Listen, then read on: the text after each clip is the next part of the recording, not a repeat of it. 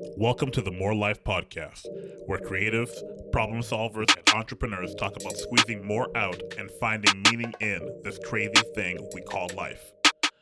Let's dive in. What's going on, y'all? Welcome back to another episode of the More Life Podcast. Today we have a very special guest in the building with us, not literally, but figuratively. Uh, we have Dustin Serviss, uh, all the way from, I guess, out west in Canada. Is that correct, Dustin? Okay, there we go. Dustin is an adventure seeker, a lifelong learner, a financial planner, a business owner, a podcast host. Hopefully, I didn't miss any of these things. But uh, Dustin, what do you tell people when you meet them? That what do you do? Because I know as entrepreneurial types, there's lots of answers you can give. Yeah, I, and I'll be honest, Bart. I struggle with this. Uh, you know, I've been taught, in you know, over the years of you know financial planning. You meet someone, and you you know say you specialize in helping those kind of people. But uh, usually, like if I met you on the golf course and it was a casual setting, and uh, I was just in a loose mood, I would just say, you know, I've, I've got my hands in a few things, but uh, predominantly spend my time doing wealth management and uh, running a podcast. Very cool. Very cool. And what does it mean to be an adventure seeker? I was reading up on you, trying to figure out a little bit more about you. That means you like to push the limits, is what I'm anticipating. Yeah, I don't know say it's calculated risk, but uh, one of the beauties of uh, this profession is you spend a lot of time with people, and people like to get to know and trust, you know, their advisor. So, you know, my background, you know, all of it since I was a kid was always you know, buying motorcycles young and, uh, you know, just going on big hikes and camping. And so for, to be able to include that sort of lifestyle and go with clients to do things that they like, we put on events that we like that a large group of clients would like. So we'll do like a trap shooting in the, in the spring, in the fall with two different groups of people, uh, you know, or go-kart racing uh, for a client's birthday uh, that's that's awesome because we get to spend time with clients and uh, you know do things and check things off our bucket list that uh, we might not you know might not come across our radar. Yeah, yeah, for sure. So, how did you get started in wealth management, and financial services? Like, that's that's something you know that is very useful.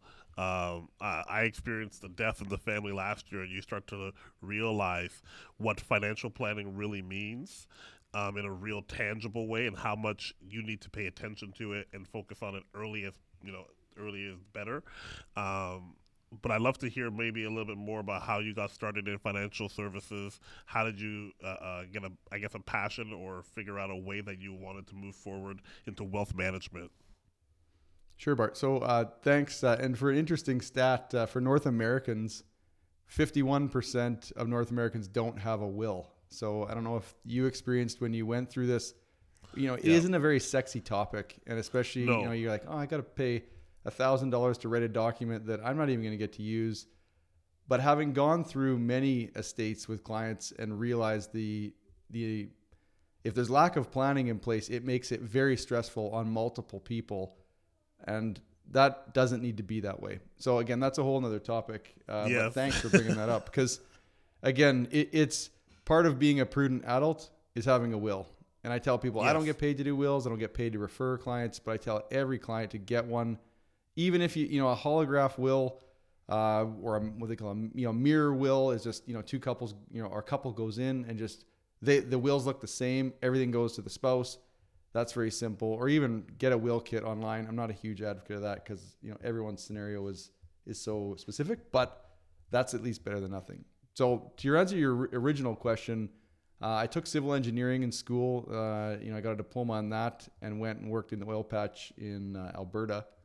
But while I was at my desk, I had two monitors, and I got tied in with these guys at the gym. And uh, it was sort of like you know, I went to a new city, Calgary. I didn't know anybody, and I met these guys at the gym who were about ten years older than me, and we got talking. And you know, I, I started putting the pieces together. That, you know, that guy doesn't work. That guy doesn't work uh, they, they weren't they weren't drug dealers. Uh, they were just legit guys. And what I learned is, you know, one guy owned a bunch of real estate. One guy started a private uh, investment fund and traded stocks.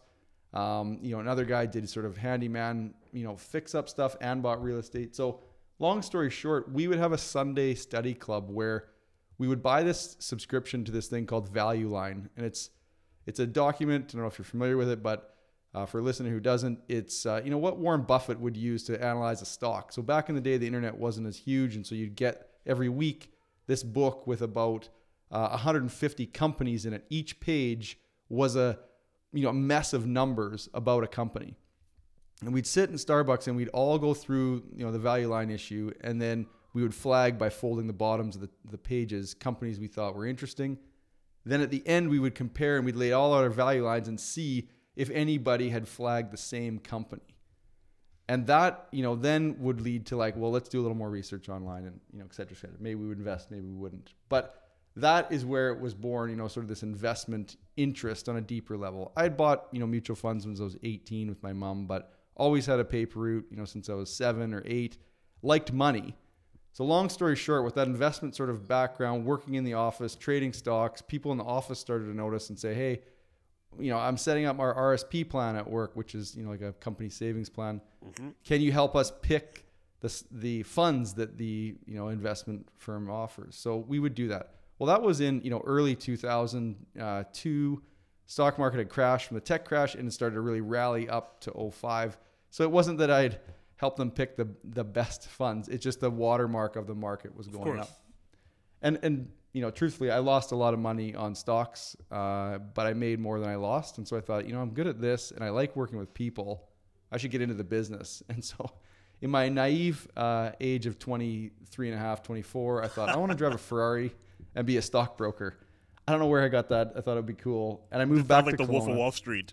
well, you know that, that movie wasn't out back then, but Trading Places or um, yes. you know Boiler Room and, and those Boiler Room. Were. Oh my goodness, Ben Affleck. Yes.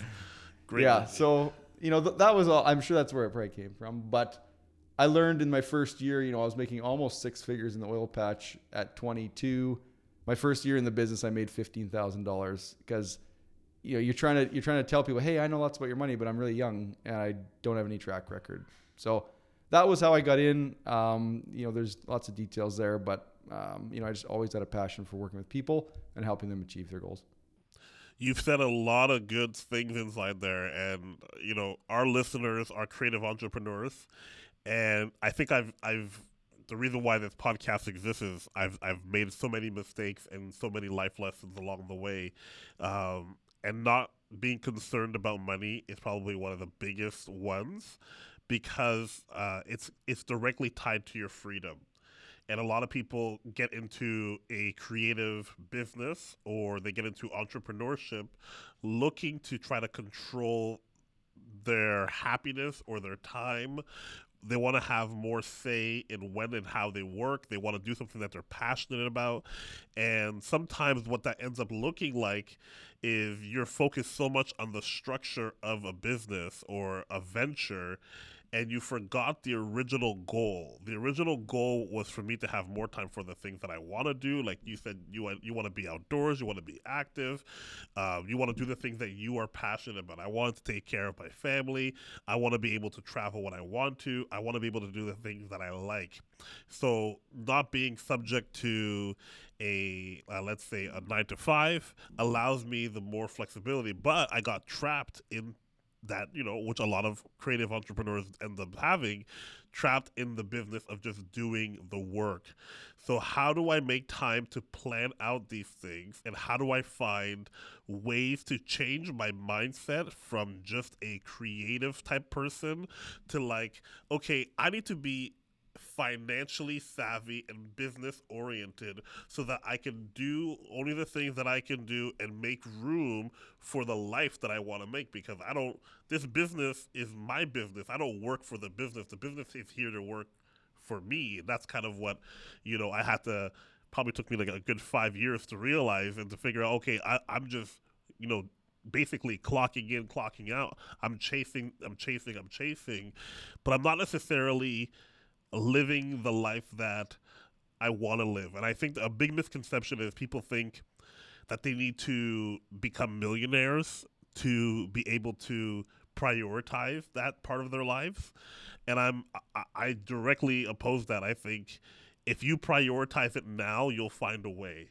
So if you tell yourself, listen, I, I really want to have Fridays off and I only want to do the four day work week week thing, or I really want to spend my Mondays away somewhere where I can go like hiking, and that's really important to me because the business is here to support that, but you have to be strategic and smart in, in different facets, obviously systems and process and planning and, and all those different things. But a big part of that is people don't think about money because money does affect everything around you and it does help you buy that freedom that you're looking for um, but a lot of entrepreneurs are stuck in that grind. I don't know if I don't know what type of clients you serve, but maybe you see that even in some of the more professional, astute business people, where they're kind of stuck in that trap of I'm just doing what I'm doing, and I never have time to stop and say, well, what? First of all, what am I doing with my RSP?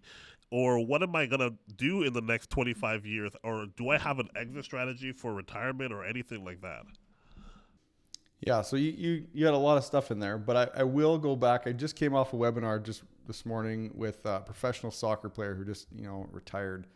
But, you know, you think of an elite athlete that plays, you know, they call it football, but professional athlete in general. They didn't start by just waking up one day at the age of 30 and saying, I'm just going to be a professional athlete and I'm going to just, you know, live this life that I want and achieve NHL status. It just doesn't happen like right. that. So we all, you know, listener, you have you have five minutes a month. Even if you don't have five minutes a month, you have five minutes in a year. Now I'm going to give you a framework right now that is the baseline and would put you ahead of 70% of at least Canadians, probably Americans as well, uh, maybe around the world. And this framework is an ability to help you feel more confident in your finances, which then leads to giving you more confidence in other areas of your life. And it really is a perception game. The perception of if you're not organized, that's how you see it. And so if you can give yourself a visual, logical framework that you see, no, I am actually organized, that then transpots. So this is how it works. You imagine like a pyramid. At the bottom of the pyramid is the widest piece. It's your financial, you know, foundation, like on a house, to be the cement. That foundation is made up of three things. It's made up of your goals, which is as simple as where do I want to be in a year from now to feel happy with my confidence. It's made up of your BAM, which is your bare ass minimum. Now, bare ass minimum is what are the expenses that exist for me to exist? This isn't the Louis Vuitton, this isn't the traveling, this is the mortgage payment, the car payment, the groceries. You got BAM, and then the other part is you know what we call an asset map or a dashboard, which is as simple as writing down what insurance you have, what investments you have, what debt, what real estate. Now that you've got that, you know exactly sort of where you are. You know where you want to go. You know what your your optics. It's like a pilot. It's looking at the gauges. Those are all your gauges. The next layer up is your risk management. And in risk management, you talk about the what ifs of like, you know, you brought it up. It's like, what if you die? what happens to your family? You know, not very fun topics, but you don't have to spend a lot of time, but just go, well, if I died and I'm the sole in- income earner for our family, then that would be bad for my wife and two kids who, you know, she's not working and the income would stop. You know, if you don't have any debt and you got $2 million of savings and you're 35 years old, then great. You don't need life insurance. But if you don't, don't. then then then pay off your mortgage, leave your family debt free and you know certain amount of years of income. Usually we used to say five years now we say 10 just due to the price of houses obviously a parent is probably going to be helping a child. In in my region the average house price is a million and thirty-eight thousand. and 38,000 that you know for a child to get into a house it's going to require a parent. Well if you're gone that's not going to happen. Education you know that needs to be taken care of too whether it's a vocation starting a business not going to university you fill in the blank so, risk management if I get sick or hurt, is that going to impact? If I can't work for a year, is that going to impact things? Get a will is in there. One that's not often talked about by financial advisors is leisure spending, solid relationships with your friends. That's a huge one. What I often see, and again, you mentioned it, and I'll just take a minute to, to highlight. In the work that we do, we usually work with families of 2 million to 20 million of net worth. And they're usually, you know, 40 plus years old and so over 18 years, I've combined this, this story and, and seen what has worked and what hasn't worked. And often you will find that when people get to retirement, they've lost all their passions because they work so hard on their business. They, they don't they don't know how to talk to their spouse because their kids were sort of the anchor that kept them together. Now they're staring at each other, going, "Well, you don't go to the business anymore. Like you're at home all day. You don't have hobbies. This isn't very fun." And so that's that's not good. And then you've got so we've got our foundation. We know where we want to go. We've got our risk managed. So what could happen in between where you want to go and where you are is managed so that you can stay on track. Now you're into the accumulation zone. And what accumulation zone includes is you know your investments, your real estate, paying down your debt, saving for your kids' education. But again, one other item that if not taken care of could be a massive cavity in someone's plan. It's mental health. And again, you know, I'm not a psychologist, but I am a podcaster and an avid listener to them. And your mental health is impacted by what you nourish your brain with. And if you are, you know, putting your mind in in in a state of watching the news before bed, watching the news when you wake up on the TV, those are the two most pivotal times in your day. And lots of people do it because you got to stay current, supposedly, with the current events. I'll tell you right now, the media is not serving your goals. You go back to those goals and say, what are my goals? Is the time I'm spending in a day, in a month, in a year aligned with where I want to go? If it isn't, then change that and fill your mind and use that time to get you closer to the goals. And the final layer, this is the peak of the pyramid, is estate planning, maybe selling your business if you've got a business. And the estate planning, you know, you talked about wills when people pass away or, you know, cleaning up bank accounts, cleaning up, you know, that all like that's estate planning and that's what we do. Insurance, paying tax at the end of, you know, someone's life, that's all important. But the other piece of estate planning is teaching your kids about money and the mindset around becoming wealthy. And wealthy doesn't mean rich. Wealthy means a whole bunch of things to different people. But yes, that time needs to be spent. So if you look at that pyramid, there's 15 boxes on it. We go through with clients every year and say, okay, we print off the you know the pyramid and say, okay, you've got your life insurance, check mark. You've got your will, check mark. So that's two points out of 15. Then we'll say, okay, well, do you have a plan? Well, if you're working with us, you would. So that's another check mark. But then if you say, okay, uh, I think I have disability insurance at work, we'll put a question mark on that. And if they say, hey, I know I don't have critical illness insurance, and I identify it's like, well, you don't have a, much of a savings, you're the sole income earner, or you both, you know, you're both your incomes are required for your household to function. If one of you goes down and doesn't work for a year, and you make 120 or 150 or 90,000 a year, that money doesn't come in. So we need a policy there. That's an exclamation mark. And by the time you're done the pyramid, you might have two or three exclamation marks that you say, listen, we don't need to address this right this second, but in the next six months, the next year, we are going to knock off a few of these things. Then it doesn't seem like a big eh, decision thing or, you know, people get bunged, oh, it's a lot of stuff. No, then we're just going to prioritize them. And then your plan's going to get progressively better throughout the year. That's really, really, really good. Uh, one of the questions that I was going to ask you, because I know you have your own podcast, it's called The Picture of Wealth. What you, you kind of jumped the gun. I was going to ask you, what is the picture of wealth? And I think this framework here that you talked about, this pyramid, is kind of like a super ideal map. Uh, it's a great framework for you to kind of say, here are the big check boxes that I need to, you know, maintain and be able to manage. You know, the, the first one we talked about the goals and and your dashboards, all that kind of stuff, the risk management, uh, the uh, accumulation, and then after that, the estate planning. All these things build on top of each other, and you can start piece by piece and having these conversations. Like I mentioned at the beginning uh, of the show, it was my, my mother that passed away, and a few years ago, uh, her financial planner, she started doing financial planning, and she started doing estate planning while she was still alive, before she was ever sick, and it was very like morbid and weird, talking about you know funerals and properties and what's gonna happen with estates and all that kind of stuff. Uh, and to have that the conversation it kind of feels a little bit out of place. But man, let me tell you, when that does happen, when there is a death in the family and you are directly involved with the estate and with the will, uh, having everything at your fingertips and understanding exactly what the next steps are going to be and who you need to talk to as a son, anyways, it's, it's invaluable because there are already so many other things that are going on that you can very easily be taken advantage of. You can very easily end up paying way more money than you, uh, you than you're supposed to. You can very easily feel lost or trapped, and all of a sudden everything you thought you had you don't have anymore so having plans and understanding that you need to talk to the right people about what you're thinking about you know in terms of next steps where all these documents are being held, uh, uh, who do we need to talk to, all those things extremely, extremely important.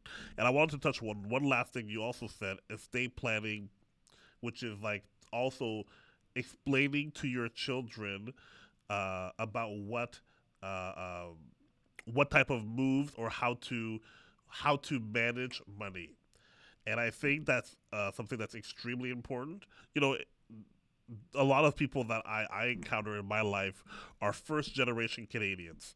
So, like myself, I'm the first one in my family. So, we have a unique opportunity for wealth building because we understand the system a lot better than what, let's say, my mother or my father. They did estate planning and uh, financial planning very late in life. My mom only did it about a decade before she passed away. When you understand oh here's how life insurance actually works. Here's how you can actually protect your assets to transfer them generation to generation. Here's how you protect your your assets from taxes in the country of Canada. So this is these are the things that are sometimes in the wealthy uh, information that is often passed down. But then when you are talking to regular middle class, maybe new to the country, they don't know this information on how to protect themselves from all these different things. So estate planning is one of those things where I believe it's our duty as parents a to try to you know do the things like what you're talking about within this framework but also don't hide information from the younger generation uh, because it's only going to help them so much more exponentially to understand how the financial system actually works and how they can use it to leverage it to do the things that they actually want. Like th- those things are actually tied in the same. Do, do you agree with that? Yeah, 100%. There's so many places, uh, you know, we could do a whole podcast series on what you just brought up. But one of the examples that I thought of that most people don't talk about is, uh, you know, estate planning and passing money from generation to generation. You're bang on. There's certain kind of life insurance that exists that if you put it in place when you're younger, the premiums are a lot less. It becomes paid off. You know, we could do a whole presentation on whole life. But what I'll talk about is an example that we had a couple years ago where it was an orchard family business, massive amount of orchard uh, property, and they grew grape or grow apples. Uh, and what the, so three siblings who are all say 40 to 45 years old, two parents who were almost in their 70s, and these three you know children were all professionals. they're all good income earners. The two parents had a, a fair amount of money, but not that much money. But what the the the children decided was they would each put in a third of the life insurance premium to pay a premium on a joint last to die on the two older parents who were near 70 years old. So from a investment standpoint, the numbers, even if they lived to like 93, 94, was like a you know like having a GIC at six, seven percent. Well, you know, a couple years ago you couldn't get that. Now you can maybe get four or five, but still, if they passed away sooner than 93, all of a sudden the return was massive. So when you can get over the like well, that's weird or that's morbid, and just look at it from a pure strategy. You know, that's one example of a, a dozen that I could, you know, share with with with business owner uh, people because you can use your business for a lot of creative things, and especially in Canada, you can use a corporation without getting into the weeds. Life insurance creates what's called a capital dividend account. So if your company owns life insurance, pays for the insurance, and is the beneficiary, the death benefit comes into the company and creates a capital dividend account and can flow out. You know, if it's term insurance, tax free. If it's whole life insurance, there's a little right. bit more complicated thing. This so. is why uh, if if you know it feels unconventional. I'm sure some of the listeners when they were looking at the descriptions for this video. But this is why I wanted you to come on, is because uh, just to go back to the original point, so many people start businesses for that free time, and they're looking for the freedom to do what they want, and they they forget this part right here. If you take care of this framework that you that you've outlined for us, this guarantees your freedom. You get to decide who gets what, where the money goes, how you're going to take care and protect for your family. This gives you the freedom to say, I want to move here, I want to be here, I want to live this type of lifestyle, whether it's, you know, secluded somewhere, whether you want to live in a big city. It gives you the financial stability to make decisions on your terms rather than life happening to you. And for me anyways that's what i wanted when i started this business saying hey i have more options here when i start a business compared to just uh, uh, working a nine to five in terms of my time and my availability but also in terms of my earning potential.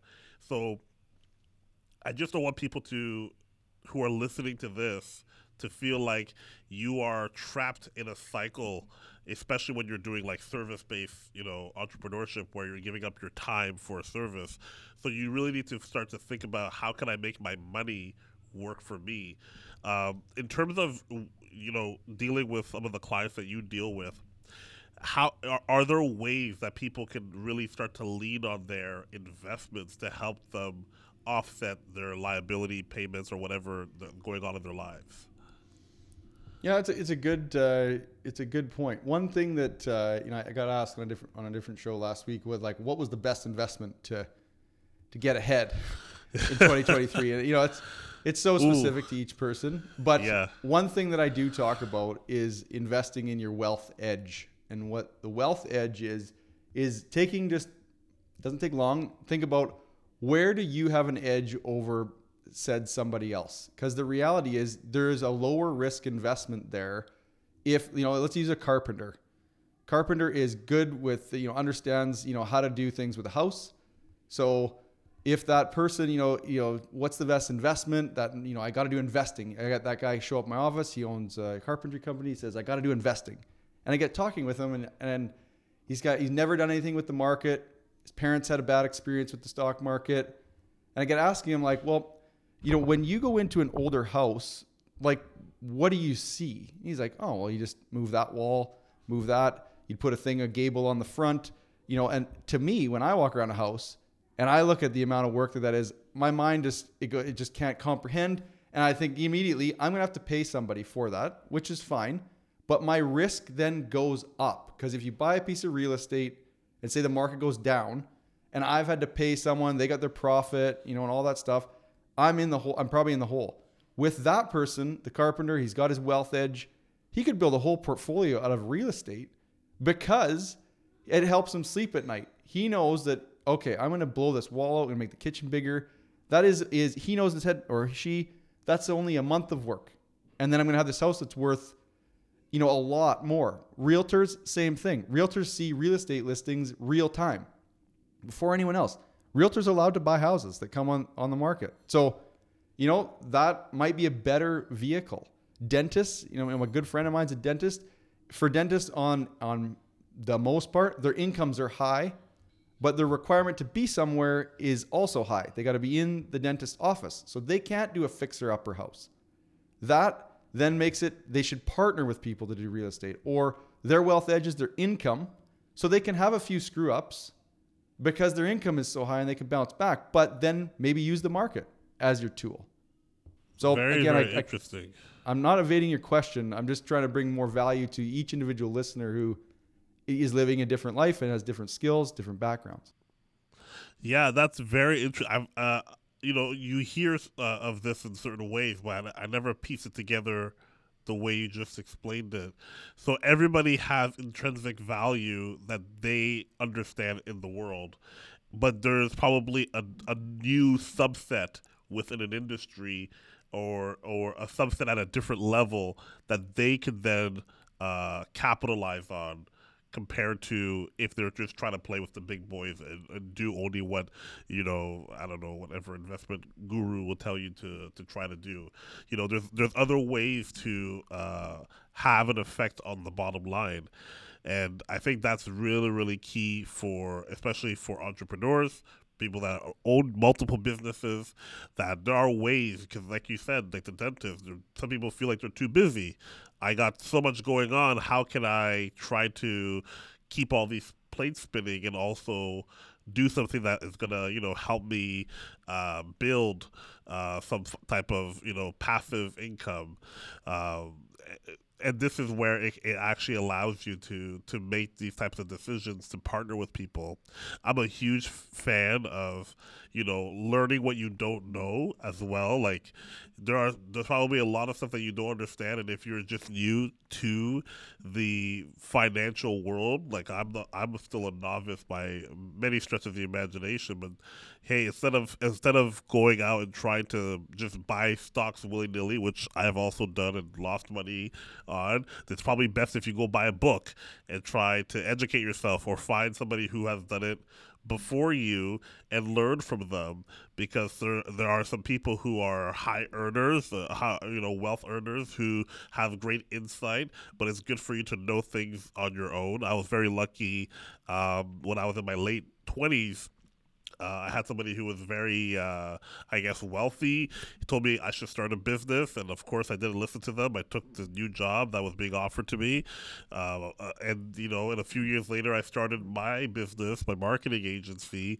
um, and I realized what he was trying to get me to understand is, you know, when you're working for somebody, that's a cap and then when you work for yourself the gate is wide open and if you're um, a creative thinker or if you're a problem solver and you like to chase after dreams then you know maybe business ownership or entrepreneurship might be for you because you get to like you said at the beginning of the show dabble in everything.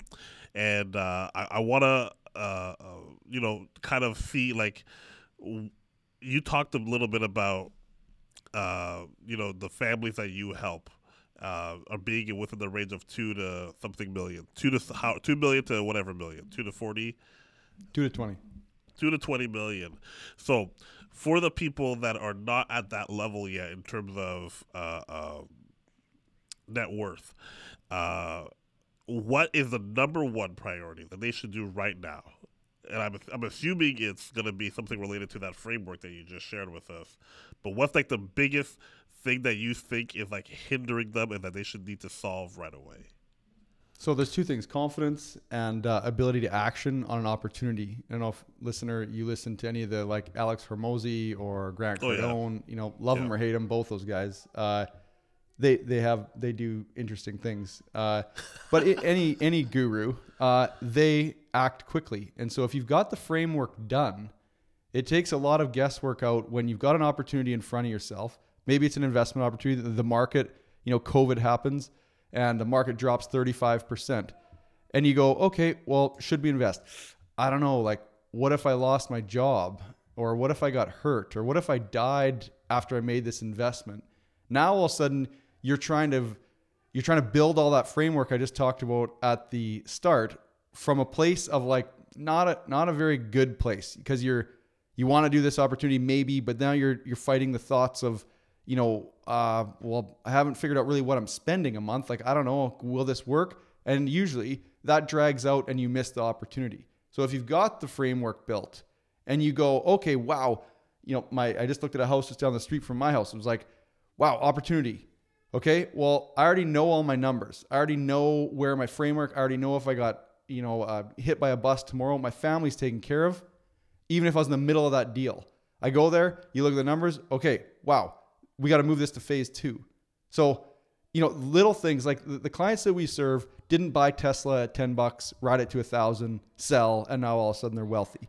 They made basically life decision, you know, behaviors throughout life where they really, you know, they not only watch their BAM in their personal life, but they watch their BAM in their business. You know, knowing, okay, when, you know, what is it, what are our numbers in a business? Because you get too much debt or you get too much spending. Uh, if you got everything under control, hey, there's one of our competitors. Let's buy them. That's an opportunity. And it has to happen fast because if it's a good deal or, you know, COVID or the market or whatever happened, there's forest fires and you're a, a logging company. You know, it's like you got to be able to action now. It doesn't come in as an email on a Tuesday afternoon with like, here's an opportunity and you are totally approved and confident to take it. It doesn't happen Right. like that. It never seems This like it's the right time. So you need to have that framework built so you got less decisions to think about. Dustin, I'm so thankful for you to be here with us today. Uh, you've provided a wealth of information, and I hope inspiration for our listeners to take the next step to figure out how they can leverage both their time and their dollars for their future and their family's future as well and well-being. Where can people find out more information about you? I know you have a podcast. Please plug it. Let us know where we can get more information. Sure. So the main website is servisswealth.com, which is S E R V I S S wealth.com. There's a button there if you want to book a 15 minute, no obligation sort of check in. I'm happy to help anyone or any of the tools that I've talked about. I'm happy to share, uh, you know, because there is actually a diagram that you could complete with your partner, which I didn't talk about, which is super important. Not doing your finances or financial conversations without your partner is a recipe for disaster. Do it with your partner. It's a lot more fun. Uh, and then the picture of wealth.com is the podcast show, which is on all Apple, Spotify, Buzzsprout, all this stuff. Awesome. Thanks so much. Guys, go ahead and give this video a thumbs up or a like if you think that this video has helped you and share it with a friend. We're trying to spread the word of the More Life podcast, helping creative entrepreneurs with their mindset and with their businesses and creativity. All right. That's it. I've been Bart. Peace out.